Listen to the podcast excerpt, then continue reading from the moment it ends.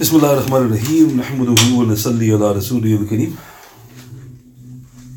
أما بعد Alhamdulillah tonight is the 23rd of June in the year 2023 Alhamdulillah we're beginning the third month the 61st night that we're going through the exalted and dear life of the eminent companion Sayyidina Abdullah ibn Mas'ud radiyallahu. So to mention one final blessing of the blessed glorious days and that is with regards to the Qurbani. So our beloved messenger he mentioned sallallahu alayhi wasallam the hadith is in Tirmidhi Hasan Gharib ibn Majah Hakim Sahih Zahabi Sahih man does not do any deed on the day of sacrifice i.e. Eid al-Adha that is more beloved to Allah subhanahu wa ta'ala than causing blood to flow. You should therefore carry out this act wholeheartedly.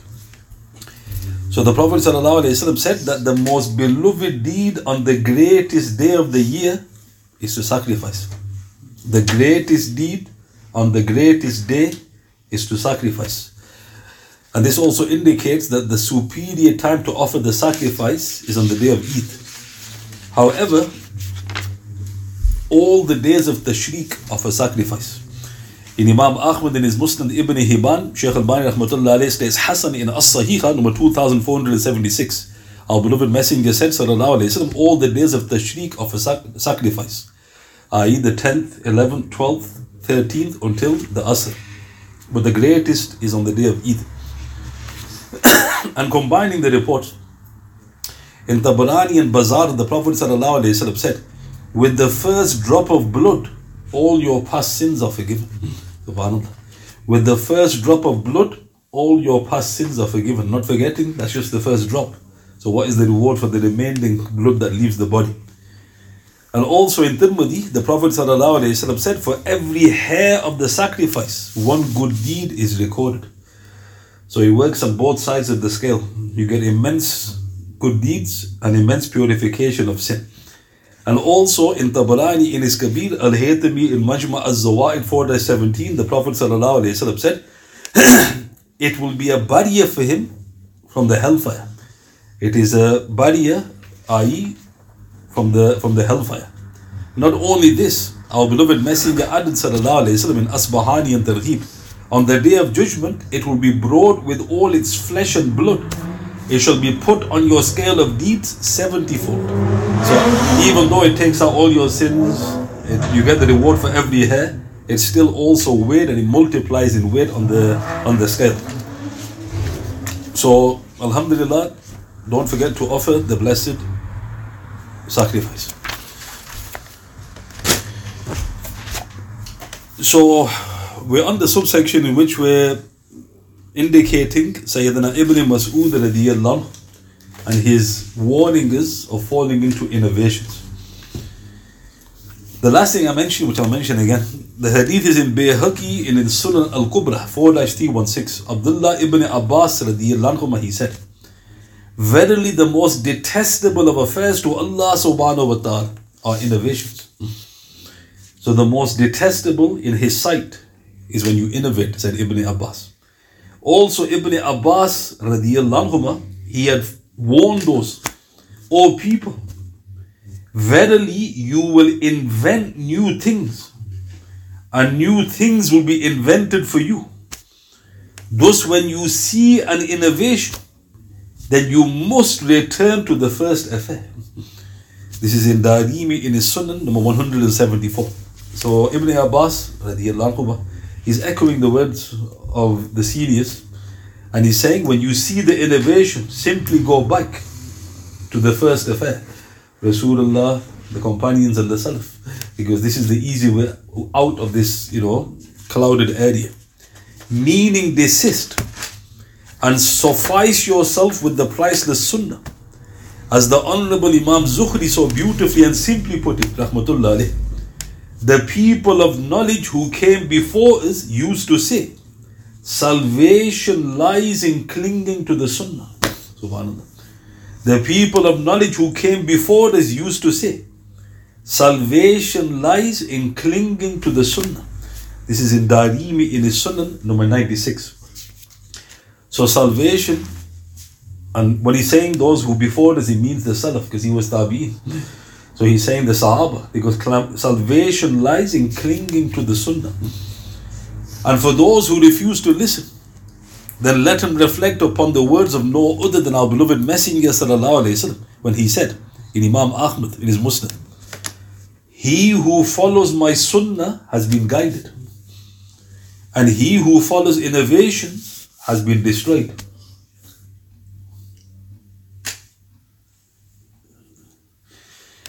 He who follows my sunnah has been guided, and he who follows innovations has been destroyed. Focus when I'm quoting Revelation. If Rasulullah was sitting and you're playing on your phone, is that a good thing? So what did the Prophet say? You come here to acquire virtues, not to destroy and destroy yourself. Astaghfirullah. So what did the Prophet say? I'm going to repeat myself. He who follows my sunnah has been guided, and he who follows innovations has been destroyed. So who's telling you that? Not some grand sheikh, not some peer that you follow blindly. The Imam al-Muttaqeen. He goes, if you follow innovations, you are destroyed. Who else is left to speak on this subject?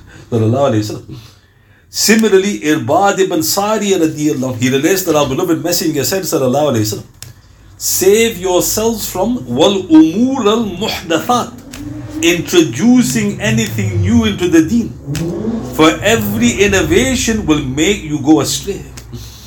This is in Ibn Majah, and Shaykh Al-Bani rahmatullah states Sahih in Sahih Sunan Ibn Majah number 40. So here in the Sahih Hadith in Ibn Majah, what did the Prophet say? He goes, save yourselves. When a person says save yourselves, it means there's a severe threat. From what? Umur al-muhdathat. Introducing anything new into the deen. Every innovation will make you go astray. The Prophet said, Sallallahu Alaihi Wasallam. And also in another report, the Prophet Sallallahu Alaihi Wasallam said, لَيْسَ مِنَّا مَنْ عَمِلَ بِالسُنَّةِ غَيْرِنَا He is not from us who acts on something besides my sunnah. This is in Tabarani in his Awsat, in his Musnad al-Firdaus, Al-Haytami in Majma al-Zawaid. So think about this. How many reports have I mentioned? It's like these reports don't exist to many of the Muslim world. Laysa minna. He doesn't belong to us. Man amila bi sunnati ghayrina. Who acts on something besides my sunnah. So the prophets warn you, you got nothing to do with me. He goes, you will be destroyed if you innovate. He goes, keep away from them. And what are we doing? Complete opposite of what he's telling us to do. Sallallahu Alaihi Wasallam. The effects of misguided innovations are catastrophic. How do we know? Hudayfa radiallahu he relates that our beloved messenger said sallallahu alayhi wa sallam لا يقبل الله لصاحب بدعة Allah subhanahu wa ta'ala does not accept from an innovator Sawman wala salatan wala sadaqatan. He doesn't accept his fasting. He doesn't accept his salah. He doesn't accept his sadaqah. Wala hajjan wala umratan wala jihadan. He doesn't accept his hajj. He doesn't accept his umrah. He doesn't accept his jihad. Wala sarfan wala adla. He will not accept any obligatory worship nor any voluntary worship. يخرج من الإسلام كما تخرج الشعرة من العجين. He leaves Islam as the hair leaves the door. so let's look at this. Well, first, where's it recorded? In Ibn Majah, number 49 to 50, Tabarani in his Awsat, number 4002, 4202 or 4 281, Bayhaqi in his Shu'ab al Iman, number 7238, 9456, Ibn Hibban in his Tabaqat al Muhaddithin, Isbahan, 3-609, Daylami in his Musnad al-Firdaus, number 2732. Ibn Abi Asim in his As-Sunnah, 1-21. Ibn Rahaway in his Al-Musnad, number 397. Al-Maqdisi in his Al-Mukhtar number 2054 Sahih. Targhib number 87 Sahih. Al-Haytami in Majma al-Zawa'id 10-189 Hasan. Qurtubi in his Al-Jami Al-Ahkam Al-Quran 18-199. Hafiz al-Mizzi in his Tahdib al-Kamal 26-374. Hafiz ibn Hajar Asqalani in his Tahdib al-Tahdib 9-381. Hafiz Munawi in his Fayd al-Qadir 2-200. Hafiz al-Kinani in his Misbah al-Zujaj number 19. So in this Sahih Hadith in Ibn Majah and Tabarani and many other references, look at how detailed the Prophet gave the answer. Allah Ta'ala does not accept from the innovator. So if he stopped there, you could argue, oh, he's talking about he doesn't accept the innovation. He doesn't accept his fasting. Doesn't accept his salah. Doesn't accept his sadaqah. Doesn't accept his hajj. Doesn't accept his umrah. Doesn't accept his jihad. Doesn't accept the fard or the nafl. Now to crown it off, he exits from Islam as the hair exits from the door. So a person goes, What did the Prophet say? So now it's very important to explain which innovation was the Prophet talking about here. He was talking about innovations in belief. So if you innovate in belief, i.e., you start saying things about Allah the Almighty and Glorious, which He never said about Himself, or the Prophets, والسلام, or any articles of Iman. This is the state you're in. So imagine, you get a rawafid. Is there such thing, according to this narration, as a pious rawafid? And you have to say no. Even if they say he prays tahajjud one third of the night, he gives so much sadaqah, he does jihad, nothing's been accepted because he's innovated in belief. He believes in imamat, concocted belief. Is there such thing as a pious khawarij? No, even though the Prophet said explicitly, their salat will make your salat look insignificant. Their Quran will make your recital look insignificant. What's made them deceived? The innovate, the innovation. And then finally they leave Islam. So now there's two types of innovation. One is in belief, and this is which the Prophet warns severely about, and the other is in worship. Both of them are catastrophic. One more catastrophic than the other. And that's why, like I mentioned, shaitan is not bothered. He's not bothered whether you sin or you innovate. But he prefers that you innovate. Why? Because you're not going to ask forgiveness. You know, we're just discussing now. If a person is dealing drugs, he knows it's wrong. You know, even if he's dealing, you know, you talk, you're lying. He never starts saying, Alhamdulillah, I'm going to get so much. No sin and things like that. But if you go to another person who's religious and yet he's innovating, and you speak to him, will he ask forgiveness. so note the Prophet is warning you again and again because why are you even venturing into this? Repentance is the last thing on the innovator's mind. For he considers what he's doing to be good and correct. The Prophet warned about that. What did he say? Sallallahu Alaihi Wasallam. Sayyidina Anas radiallahu anhu relates that our beloved Messenger said sallallahu alayhi wasallam, Inna Allah hajabat tawbata an sahibi kulli bid'ah. Verily, Allah subhanahu wa ta'ala has placed a veil over the repentance from the perpetrator of every innovation. I, until he gives it up. This is in Tabarani, Hassan, Bayhaqi, Ibn Abi Asim, and his As-Sunnah. Why? Because there's a veil there. He's not gonna. He's not gonna repent. Why would he repent? It's like me saying to one of you, after you've done a good deed, seek forgiveness, brother. Why should I seek forgiveness? I've just done the Durood Sharif. Seek forgiveness, brother. They will never repent. The hijab is placed. Not hijab will destroy them. Unless Allah Ta'ala blesses them with insight. Leaving aside the scholarly dispute over different categories of innovations, which I will mention briefly, one is truly treading a most dangerous and slippery path. Hence, a simple question to be asked is it really worth the risk? So forget about the scholarly dispute. We're not scholars. You know, the, the fact that you said there's a scholarly dispute, why have you entered into it? Let them dispute till the cows come home. Nothing to do with me, brother. I'll stick to what's tested and tried. Is it worth it? The reason for the harshness upon the innovators is, as the blessed scholars have rightly said, Rahimahumullah, those who act upon accursed innovations are deprived of the sunnah of Rasulullah. How do we know that? Hassan ibn Atiyah, rahmatullah alayh, he said, A people never innovate something in the religion, but have but to have Allah subhanahu wa ta'ala take away a sunnah similar to it, then that sunnah does not return to them until the day of resurrection. Astaghfirullah. This is in Darimi in his Sunan, number 98, Sahih. Abu Nu'aym al-Hilya, 673. Shaykh al-Bani rahmatullah states Sahih in his checking of Mishkat, number 188. So who's the narrator? Tabi'in. Hassan, Hassan ibn Atiyah, student of the Sahaba.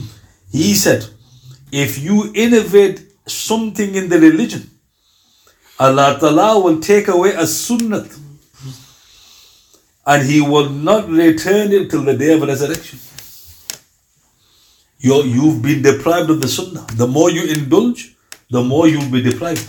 And what do you notice? Lo and behold, who are the people with the least sunnahs? The innovators. You notice every most of what they do is like, I had a dream. Sheikh had a dream. It was something in my heart was telling me, I think what about the Quran and Sunnah? Right? So there you go. What did Hassan ibn Atiyah say? He goes, the Sunnah will abandon them. We seek refuge in our loving Lord subhanahu wa ta'ala from all forms of deviation and misguidance. Amen. So now let's give you a few examples. A few examples of Ibn Mas'ud's abhorrence to innovations. So how much did he detest it? In Ibn Abi Shayba in his Al-Musannaf 1-4 or Hafiz ibn Taymiyyah in his Al-Iqtida page 81 of the New English translation, Abdullah ibn Mas'ud radiallahu he detested praying in a mihrab or a niche at the front of the masjid and he would say it is something found inside churches. So do not resemble the people of the book. It is something found inside churches. So do not resemble the people of the book. Is this become a sunnah now. What did I say yesterday? What did Ibn Masud say? The bid'at will become sunnat Now think about it. Don't quote a text. Say, brother, you know mihrabs in masjids. What's the, what, do, what do you think of that? 90% will say, MashaAllah, you know which way the Qibla is. And then he goes, I ask you about the Qibla. I go, the mihrab. Goes, oh, the mihrab tells you which way the Qibla is. The compass tells me which way the Qibla is. The people in the locality will tell you which way the Qibla is. I don't need a mihrab. The mihrab is an innovation. Who said it's an innovation? Ibn Masud. Because you're copying the people of the book. They have mihrabs. Don't, don't do it. Hafiz ibn Taymiyyah, he commented, Rahmatullah alayh, in his Al-Iqtida, volume 1, page 351. It is disapproved to prostrate whilst facing a niche as it resembles the act of the people of the book in terms of assigning a special place for the Imam. He goes, don't even prostrate towards it. Because you're copying the, Jew, the Christians. I don't know whether he was referring to the Jews. Another report.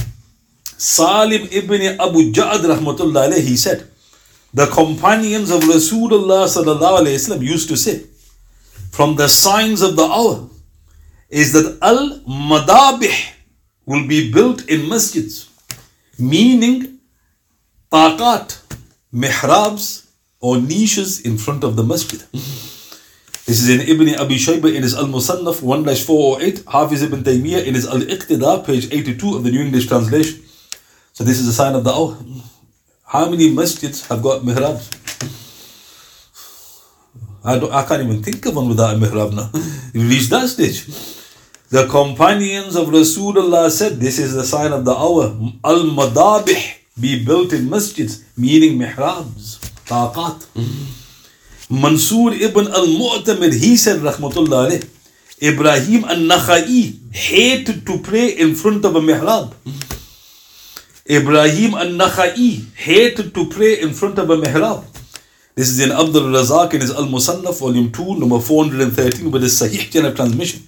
Ibrahim al-Nakhai was a direct student of Abdullah ibn Mas'ud, who taught him. He goes, don't pray facing a mihrab. Sufyan al-Thawri he said, we disapprove of it. This is in Abdul Razak in his Al-Musannaf, volume 2, number 413, with a Sahih chain of transmission. Thus, Hafiz Mullah Ali Qari, the great Hanafi uh, jurist, rahmatullah he said, making niches is one of the rejected innovations in the deen that was introduced after the passing away of Rasulullah. It was for this reason that all the righteous predecessors disliked it. So Hafiz Mullah Ali Qari said, all of them detested it. For further details, refer to Imam Suyuti in his Ilam al-Arib bihuduth bid'ah al-maharib and mu'jam al-bid'ah number 615. That was interesting. Imam Suyuti. People like quoting him. What did he say about mihrabs, brother? The guy scratching his head. He did he say what sunnat? He wrote treaties condemning it. Are we really following the scholars? So now, note, none of the scholars have said your prayer is not valid. So if you do pray in the mihrab, your prayer is valid, but you've done a disliked act because you've imitated the people of the book. So now imagine if the Imam suddenly says, I don't want to pray in the mihrab. Why don't they say that? Because it causes more harm than good. It'll be fitna in the masjid. We spent 10 grand on the mihrab. You dare, and there you go. So he doesn't want to cause fitna. But if you notice, and I've noticed this, and you've got to give them credit, some of the imams were more clued up. They don't pray in the mihrab. They actually pray away from the mihrab. They look like they're facing it, which is accordingly here is also disliked, but they're not inside the mihrab. You notice the prayer mat's outside.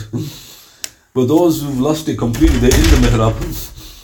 So, Lord, this is innovation. So a person goes, Oh, brother, it's not a big thing. There's far more important things we should discuss. It's an innovation, brother. You know what innovations are? This is the problem. People don't give due weight to what's important. So again, to reiterate, the prayer is valid and you shouldn't cause fitna and fasad in the masjid. However, if you've got the means without causing too much harm or trouble, then no problem. We don't need a mihrab. In fact, it takes up space. You notice, actually lose a few uh, places in the stuff because of a mihrab. Another trick to finish of shaitan in this area, which many are blissfully unaware of, was exposed by Ibn Mas'ud. Abdullah ibn Mas'ud said, radiyallahu, none of you should leave any portion of his salat for shaitan Upon completing your salat on your left, do not make it binding upon yourself to turn around only to the right. For I have seen Rasulullah وسلم, also turning to the left when he finished. This is in Sahih Bukhari, Sahih Muslim, Mishkat 1-78. So let's explain this. This is talking about the Imam, not you. If you're the Imam, this applies to you. The Prophet ﷺ would give his second taslim to his left blessed shoulder. Then he would turn around. Ibn Mas'ud he noticed that people, they were always turning to the right. Because the Prophet usually would turn to the right to face the muqtadis behind him. So Ibn Mas'ud said, don't make this binding upon yourself. For I have seen Rasulullah also turning to his left. Thus, it was the usual practice of our beloved Messenger وسلم, after completing the obligatory prayer. He would turn towards the right and face the congregation behind. But as Ibn Mas'ud highlighted, he would occasionally turn towards the left and face them. So that's the hadith. What the scholars pointed out here. Sheikh Muhammad Tahir Hanafi, who died 986 AH, so about 550 years ago, in his Majmu ul Bahar, he said, The person who insists upon a mandub or mustahab recommended act, such that he makes it binding and never wavers from it, then it is as though shaitan has placed him on the road of deviation. And what then is the condition of that person who persists on a blatant innovation itself? So, what did this respected Hanafi Sheikh say? If you insist on a mandub, right, right, I'm going to turn right, sunnat, sunnat, you've done shaitan's right hook, he's got you with the left uppercut. That's what he's saying, using modern language. You don't even realize he's not you out. You're deviating. Then he said, then what of the one who's just innovating? Because this is not even talking about the innovator. This is the one who's insisting on a mustahab. The same views were shared by Hafiz Tibi, who died 743 AH in his Sharh Mishkat, and Hafiz Mullah Ali Qari in his Mirqat, volume 2, page 353, which clearly proves that whoever persists on a mandub or mustahab such that they never practice against it are under the shaitan's influence and he shares a part of their deed. We seek refuge in Allah subhanahu wa ta'ala from misguidance. So now just to finish. Give me a classic example of this misguidance. The world over. Dua, mashallah. Insisting upon dua after the fard. It's a mustahabat. Are you insisting upon it, brother?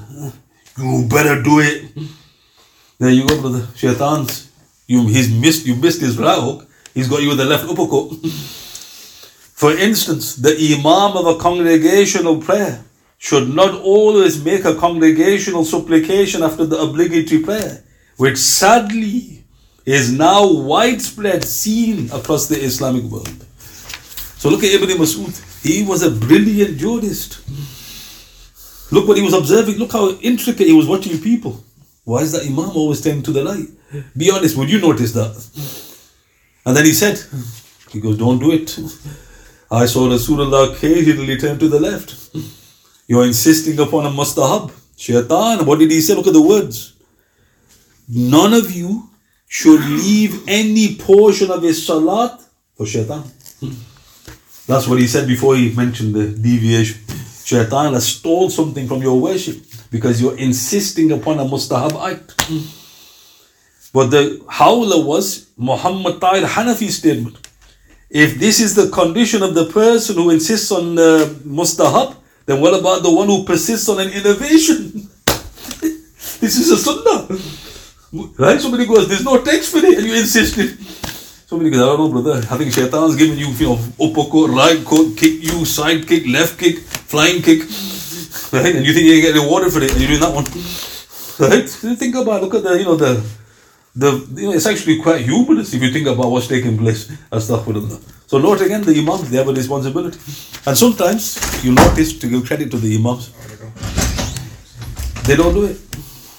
I noticed that some of the imams, and they, and all the time you get groaning. So the imam, I've seen him, he sits there, and then he just gets up. And all of a sudden you get those, you know, chin waggers, right? He just walks off.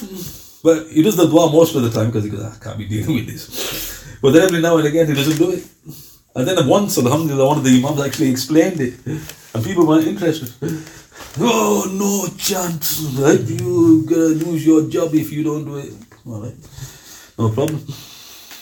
So all I mentioned today was again the dangers of innovation and also persisting on the praiseworthy deeds, recommended deeds. Think about that. Did you know there was a deviation there? Look how easily shaitan infiltrates your worship if you've got no knowledge. Are there any questions you like ask? سبحان ربي الحمد لله اللهم بحمدك أشهد أن لا إله إلا أنت أستغفرك وأتوب إليك واتوب بالله من الشيطان الرجيم سبحان ربك رب العزة عما يصفون وسلام على المرسلين والحمد لله رب العالمين. بسم الله الرحمن الرحيم. والأصل إن الإنسان لفي خسر الذين آمنوا وعملوا الصالحات وواصل بالحق وواصل بالصبر صدق الله.